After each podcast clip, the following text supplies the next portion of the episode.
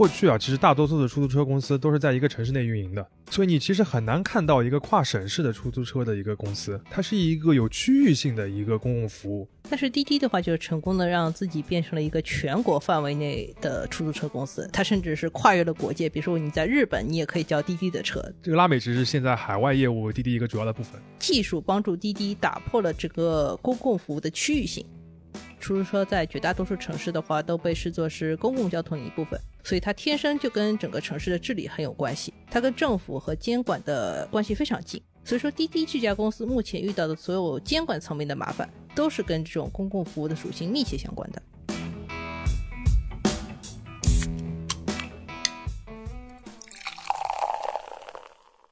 这里是商业就是这样。大家好，我是肖文杰，我是许冰清。相信大家最近这个或多或少都看到过这个滴滴的这个新闻，对吧？就是它在赴美上市之后遭遇了这个我们叫网络安全审查，然后后面还有一系列的事情。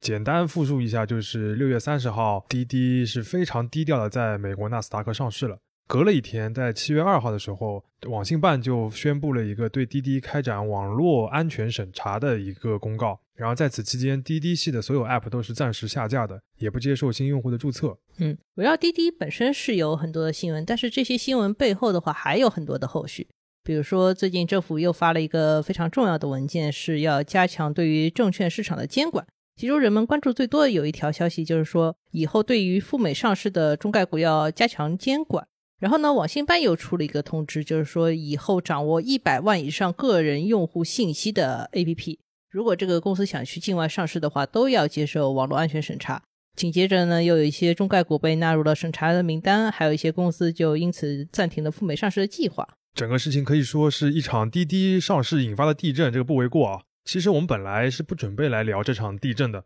因为这个事件本身涉及的那几个核心的问题啊，比如说网络安全审查也好，中概股赴美上市的风险也好，这个都是非常专业的事情，而且有很多信息是不公开的。在这些问题上面，我们作为记者，也许可以多了解一些信息，但我们感觉就是这些信息的增量不足以帮我们做出一个非常准确的判断，也不值得我们分享给听众朋友们。嗯，不过滴滴这家公司的话，我们还是很想聊的，因为我们发现的话，很多评论是在借着滴滴的这个事情，在信息还很模糊的情况下，就把很多问题混淆在一起说。有的人说是把网络安全审查和个人的用户信息保护混在一起来说。有的人是把滴滴四五年前跟官方媒体合作的一个数据新闻拿出来说，是说滴滴是在监控政府机构的；还有人说滴滴垄断啊、大资本压榨司机，这些都是很常见的一些说法了。我们也不准备一条条去吐槽这些评论啊，我们还是做我们比较习惯做的事情，就是梳理一下滴滴到底是一家怎样的公司。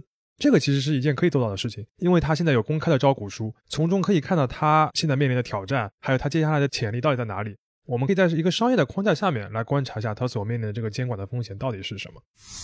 首先，我们先来看一下，就是滴滴目前靠什么赚钱？在招股书里面，滴滴把它的业务笼统的分了三个部分，分别叫中国出行业务、海外出行业务和其他创新业务。哎，说实话，这也太笼统了吧？我们姑且就按照它这个笼统的这个分类来啊。如果从营收的角度来看，滴滴百分之九十以上的营收都是靠它第一部分就是中国出行业务来提供的。在利润上面就更依赖中国出行这一部分了。滴滴二零一九年和二零二零年都实现了经调整的这个利润转正，就是它可以理解为算是赚钱了。但是这部分的赚钱完全是靠着中国出行业务的利润率上升来实现的。实际上，海外的业务还有刚讲到的其他创新业务都是亏钱的。我们都是中国人呢，我们就看所谓的这个中国出行业务这个部分吧。中国出行业务这个里面有五分之一的话被分叫其他出行业务。我们先说这个不太重要的，比如说像代驾啊、共享单车、共享电瓶车之类的，这个都是其他出行业务。剩下的五分之四的话，就是滴滴营收的一个主力贡献军，就是我们在滴滴出行这个 APP 上经常用到的，比如说拼车、快车、优享、专车这些服务的话，我们现在给他们一个统一的说法，我们后面就不拆开来说，就是网约车。在整个行业里面的话，滴滴的网约车服务的话是处在一个绝对的领先地位的。它在全国的市场占有率的话，始终是在百分之九十以上的。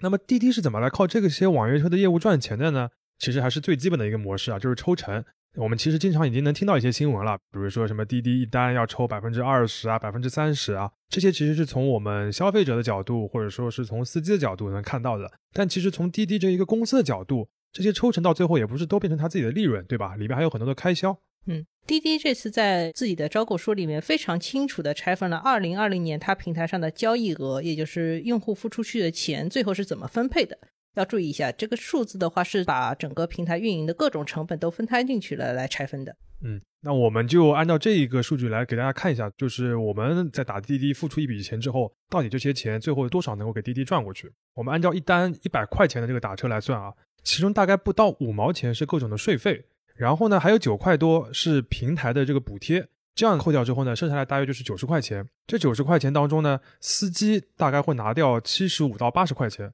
这是一个区间啊，因为根据不同的订单的类型，这个数字还是有不少的差别的。我们接下来也会提到这一点。扣掉这些之后，剩下来大概是十块钱左右。这其中呢，还要扣掉七块钱左右，是各种各样的运营成本，比如说滴滴的人力啊，然后它这个很多的设备啊，包括它后台要维护这个系统啊等等的。最后剩下两三块钱是滴滴的净利润，也就是说，滴滴在二零二零年之前做的都是一个净利润在百分之三左右的一个生意。嗯，听上去不是很乐观。这个我们谈的是利润的层面。然后从规模的层面的话，我们前面已经提到，就是滴滴在整个网约车市场的话，它是占百分之九十以上的一个统治地位。大家想一下，百分之九十以上的统治地位再往上走，这个市占率再提高的话，有没有可能性？其实也是很难的。而且滴滴的整体订单量的规模的话，现在似乎也走到了一个平台期，就是这个公司二零一八、一九和二零年的整体的订单量呢有增有减，但是基本上是维持不变的。虽然它在四五线城市的渗透率还很低，理论上也还是有很大的空间，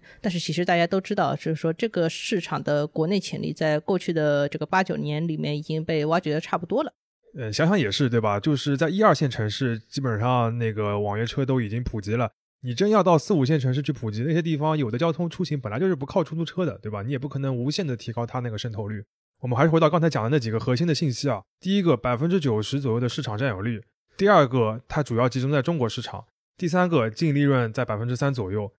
如果基于这些信息，我们应该怎么来判断滴滴它做的这个主要的生意呢？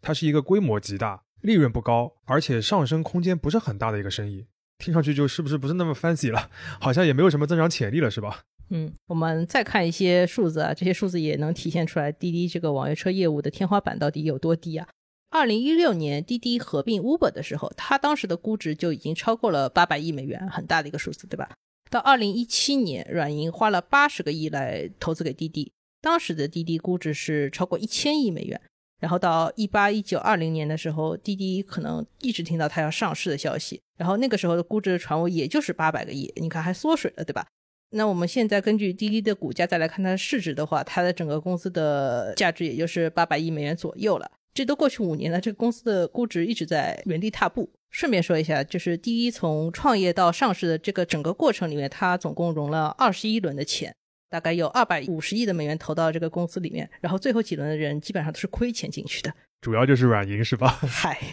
这个其实让我想到最早的时候，就是说起滴滴，还有它最大的那个竞争对手 Uber。人们说的都是，他们是一个非常新的一个颠覆性的创业模式，是依靠一个新的技术颠覆一个传统的行业。我们都说它叫做什么科技驱动型的这种公司。我们不能以传统的方式或者传统的估值的方法来看待这样的一些创业公司。结果呢，做到最后，滴滴做的还是一个靠规模取胜，商业模式也称不上多大创新和颠覆的一个公司。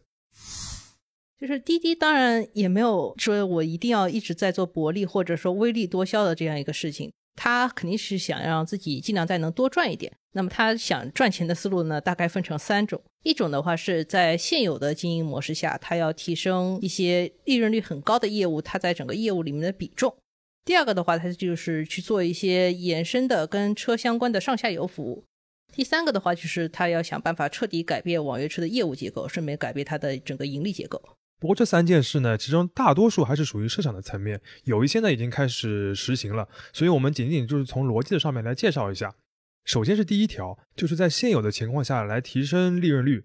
这个其实滴滴已经做到了一部分。它二零二一年的第一季度的它财务数据就显示，滴滴在中国的这个出行业务当中，它这个未计利息、税项、折旧、摊销的这个利润，就是 EBITDA 对吧？对，它的这个利润率已经提升到了百分之十左右。我们之前讲的是百分之三哦，那现在它已经提到百分之十，当然这是一个季度的，而且又在上市之前，大家对这个数字或多或少也有一些保留，对吧？但这个部分的业务主要是靠什么来提升的呢？主要靠的就是拼车业务的大幅增加。这个我上个礼拜去北京的时候深有体会，就是如果你一个人叫快车的话，你在高峰期要排非常久的队，你前面大概是一百号、两百号人。但是如果你叫一个拼车的话，可能说五分钟就能叫到了。虽然拼车的有时候会绕远路，但是你总归坐上了这个车，对吧？他一定会把你送到目的地。司机端也会有这种感受。我们的同事的话，最近打车的时候都问过一些司机，这个司机就告诉我们说，拼车的单子现在变多了，因为平台会很主动去给他们推这类单子。为什么呢？就是因为拼车的利润率会高呀。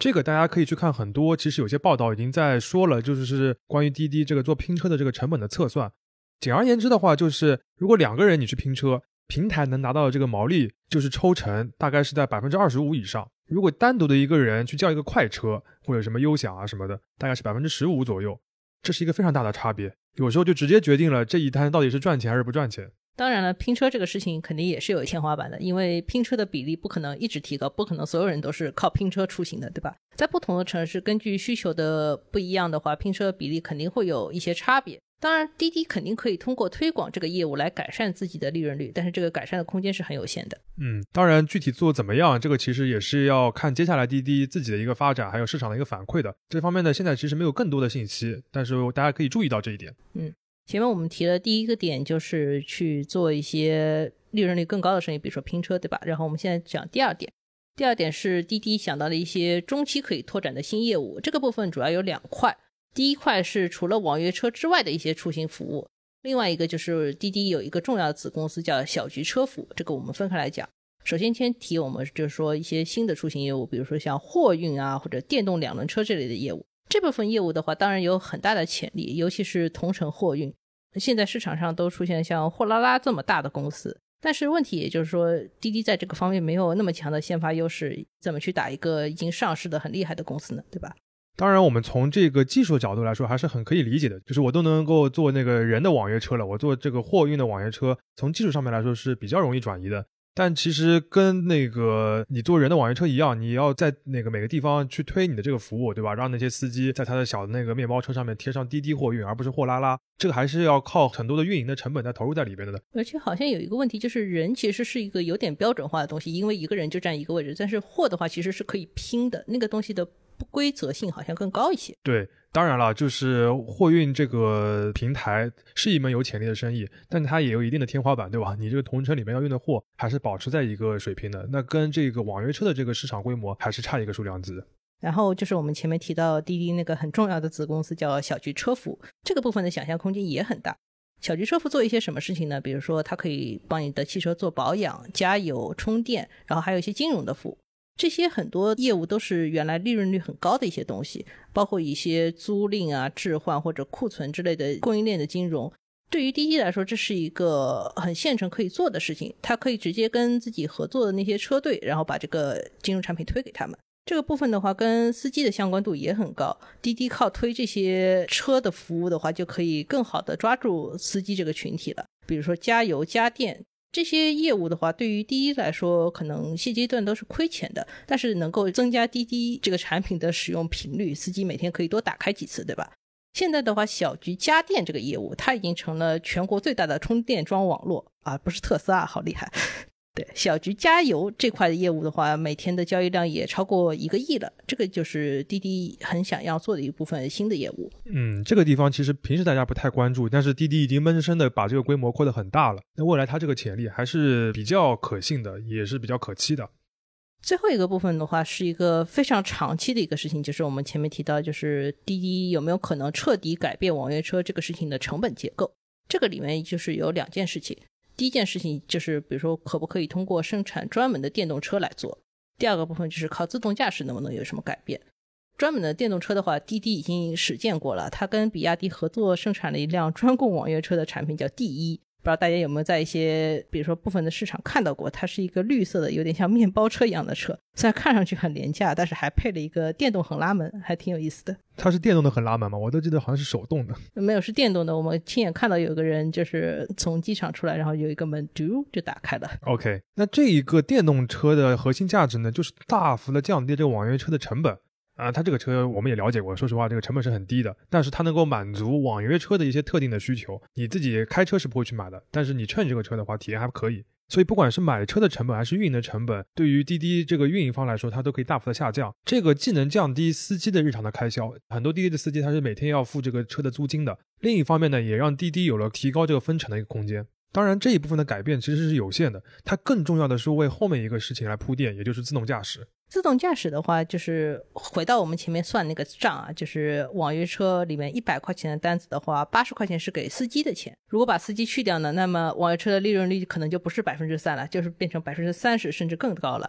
有没有这种可能性？对，这个其实就是一个很核心的事情了。我们现在市面上看到那么多的公司都在做自动驾驶，对吧？有那种微末啊这种大的公司，还有很多的创业公司，中国的、美国的都好。其实大多数的公司，它的核心的目标跟滴滴做自动驾驶是一样的，就是要做无人出租车，也就是所谓的 Robo Taxi。滴滴在招股书里面也很强调自动驾驶这个事情的前景。如果能够实现的话，这个当然是一个非常诱人的，可能是万亿美元级别的市场。但是第一，这个事情还非常远；第二，这个事情刚刚肖老师也说，竞争者非常的多，滴滴在技术上面并没有什么特别的优势。第三个就是说，这个事情前期要花非常多的钱去研发，比如像 Uber，Uber 在上市的时候其实是把自动驾驶的这个研发部门给卖掉了，因为太烧钱了。呃，滴滴的话是想了个办法，就是把它独立成一个公司，然后可以再去接受外部的投资。当然啊，做这个无人出租车自动驾驶这件事情，滴滴也是有一个比较独特的优势的，就是场景。就现在我们人们打车，对吧？就是通过滴滴来叫。那如果你这个滴滴上面哪天增加了一个模块，可以叫无人的出租车，其实是非常自然的。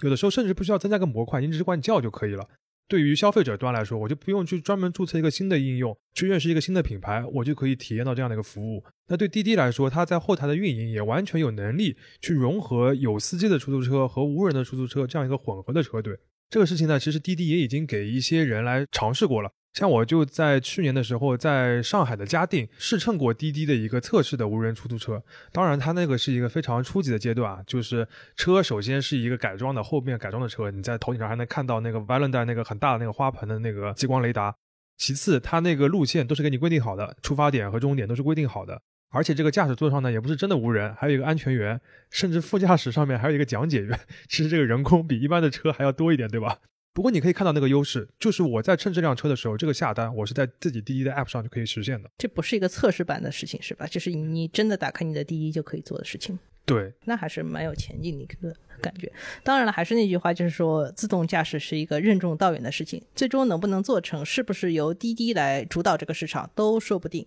而且是非常说不定。目前的话，滴滴是一家上市公司，如果他想要一个好的财务表现，比如说把自己的市值做高一点的话。首先还是要提升它现有的那些主流的业务，所以话还是是回到了我们前面讲的那个不太 fancy 的那个部分，对吧？讲到这里的话，我们就可以开始去聊滴滴和监管之间的关系了。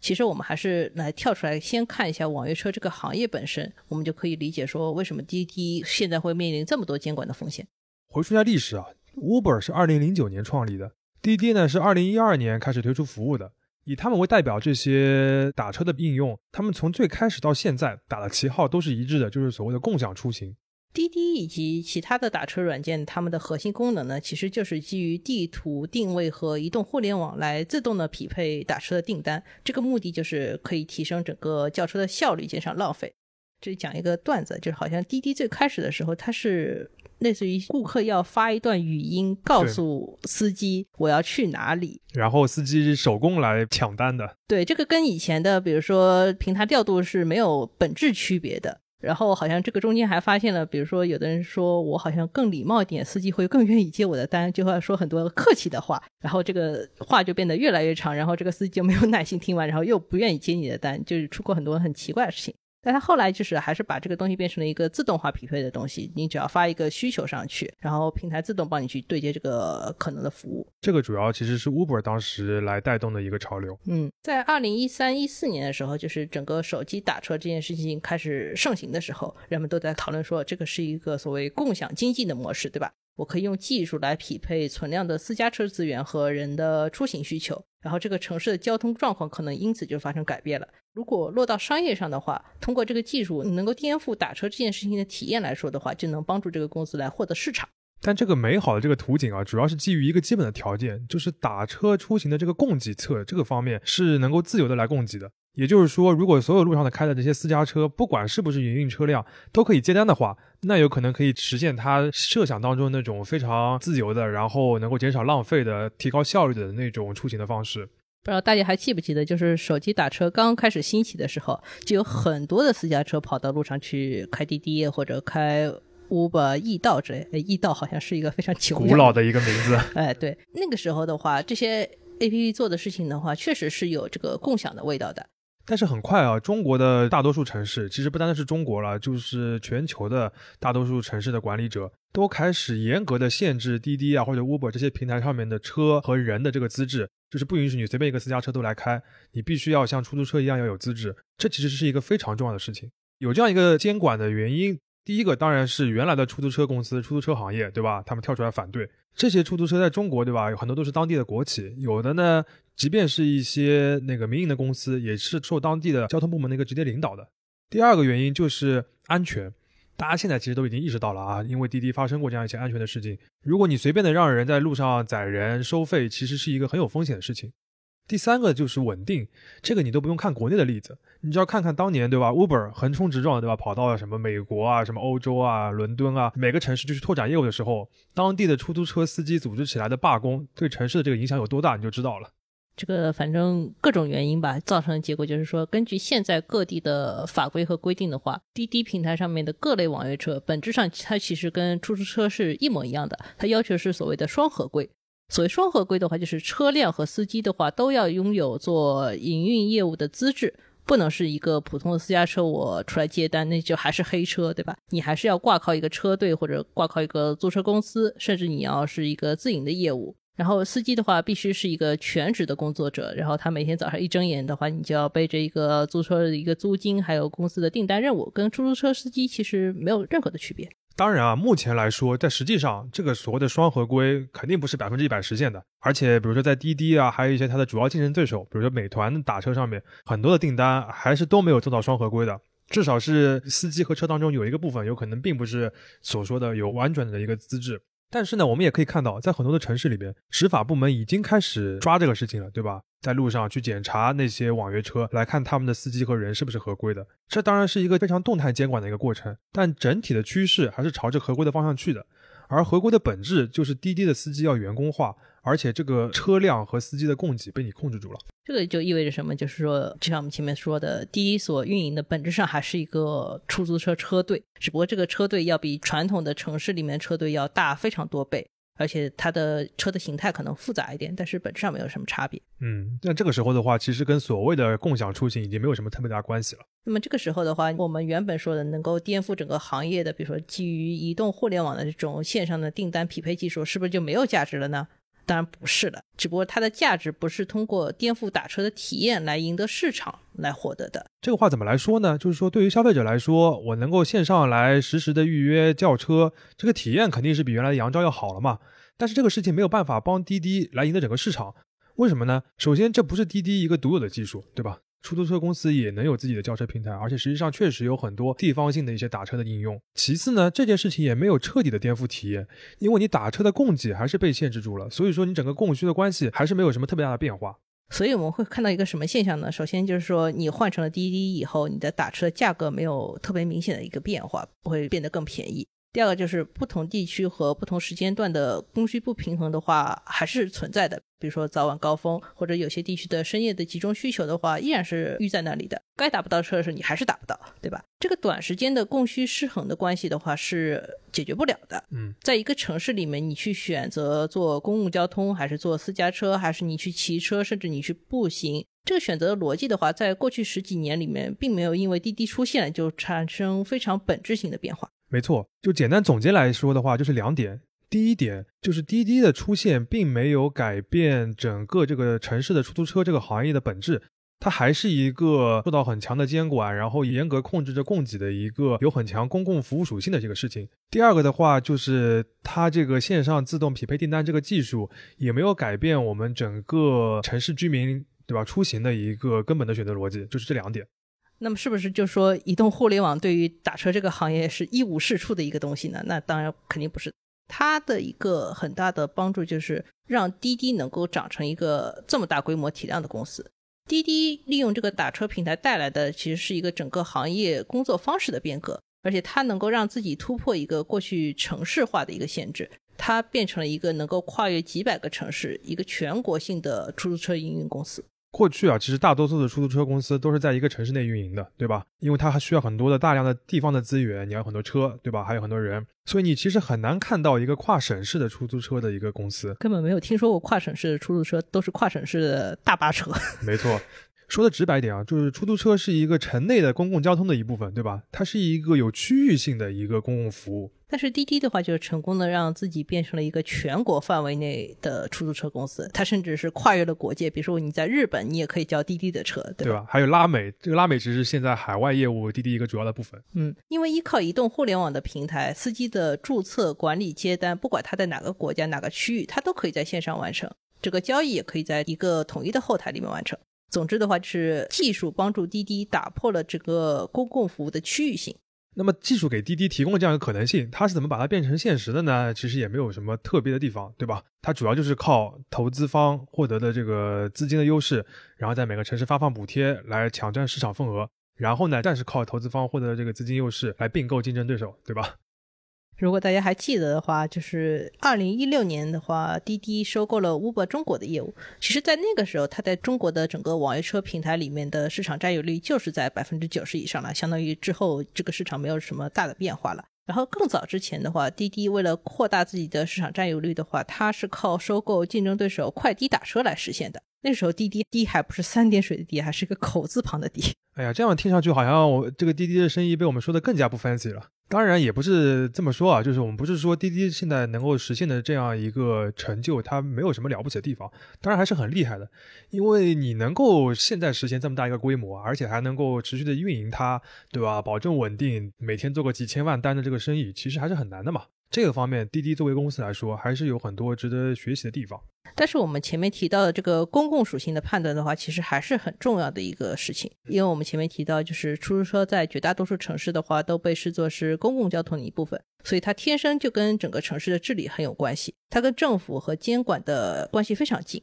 所以说，滴滴这家公司目前遇到的所有监管层面的麻烦。都是跟这种公共服务的属性密切相关的。没错，我们简单看一看啊。之前滴滴最大的问题其实是什么呢？是安全。因为出现了顺风车乘客遇害被杀这个事情之后，使得滴滴意识到自己必须要担当起一个类似出租车公司的职责。我要审核我自己平台上这个司机，对吧？而且要为这个乘客可能产生的安全风险来担责。即便这些司机的社保有可能是由那些租车公司或者是自己来承担的，但是滴滴其实要承担一个管理者的责任，就是有一个兜底责任，对吧？没错，嗯，我们前面也讲的，就是说对于滴滴这些平台上面司机和车辆的合规审查的话，会是一个长期来看越来越严格的过程。那么现在落地的这个网络安全审查也是类似的。因为它跟人们的日常生活太相关了，然后又可能说涉及到地图这类你可能平时没有感觉，但是后来发现其实是非常敏感的信息，再加上它是去海外上市的，这个合规的风险的话，就是其实是说大也是很大的。其实除此以外，滴滴还有一个之前被提及，但现在还没有非常明确说法的一个监管上的风险，就是垄断。这个事情其实在当初滴滴收购 Uber 的时候就有很多的讨论，但当时反垄断的部门的态度其实是放心。我记得还有一个理由，就是说那个时候从出租车整个这个服务的角度来看，滴滴和 Uber 上面的平台的加在一起还没有别的出租车原有那个老出租车多，所以他们不算垄断。这个就是我们前面提到，就是中国人出行的习惯，比如说你到底是坐地铁还是坐车，还是你骑车还是你走路去上班，不是说有了滴滴以后就产生了非常明显的变化。所以从这个角度来说，确实不是特别是一个垄断的一个案例。但是因为事情总是在起变化的嘛，就是说去年年底的时候，中国出租汽车产业联盟的话就发了一个函给国家市场监管总局和交通运输部，他们是有一个呼吁，是要继续对于滴滴和优步的这个合并案做反垄断审查，而且要查处平台上面存在的其他垄断行为。这个就是事情变化那个部分了。当然，这个靴子到现在还没有落地啊，我们也会继续关注。当然，这个又涉及到非常复杂的垄断的界定的这样一些具体的问题，而且有很多历史的因素。其实这个部分我们来讨论滴滴的监管风险，我们想最后说明的就是，我们并不是说被监管了就是你这个大公司不好或者很坏，也不是说你被监管了就是你自己吃亏了。这是一个客观存在的一个风险，一个事实，是和它这个生意本质是相关的，清楚这一点就可以了。至于说具体这个监管的具体操作是怎么样的，以及它的合理性是怎么样的，这个其实是需要很多具体的信息我们才能做判断的。这边我们是不做任何的讨论。我们前面讲了太多的东西了，我们所以最后要再总结一下。首先，目前滴滴的现状，它是一个，你可以把它视作是一个全国性的出租车营运商，它做的是一个规模很大很大，但是利润率很薄很薄的生意。其次的话是滴滴这门生意有很多的风险，它是天生和公共服务绑定的，所以它天生有大量的监管和合规上面的风险。最后就是说，滴滴也在开拓很多未来的业务，来试图改变它现在的商业模式和盈利状况。但是呢，这些根本性的改变呢还很远。他现在目前最要做的事情就是要处理好上述那些合规的问题。其实滴滴现在面临的这个问题，如果从大的角度来说的话，和国内很多的所谓互联网巨头面对的问题其实是一样的。因为你提供的是一个覆盖全民的公共服务，所以能够长成现在这样大的规模。但也因为是公共服务，滴滴也必须承担更多赚钱以外的工作，而不是把自己当做一个单纯的盈利机构。过去的话，这样的商业世界的争议的话，离我们还是比较遥远的。但是现在在中国的话，商业可能就是这样。感谢收听这一期的《商业就是这样》。你可以在苹果播客、小宇宙、喜马拉雅、网易云音乐、QQ 音乐等平台收听我们的节目。微信公众号“第一财经 eMagazine” 也会推送每期节目的内容。如果喜欢我们，欢迎你在苹果播客等平台给我们五星好评。也期待你在公众号或各个平台与我们交流，分享你感兴趣的话题。我们会尽量回复每一条留言。下期见。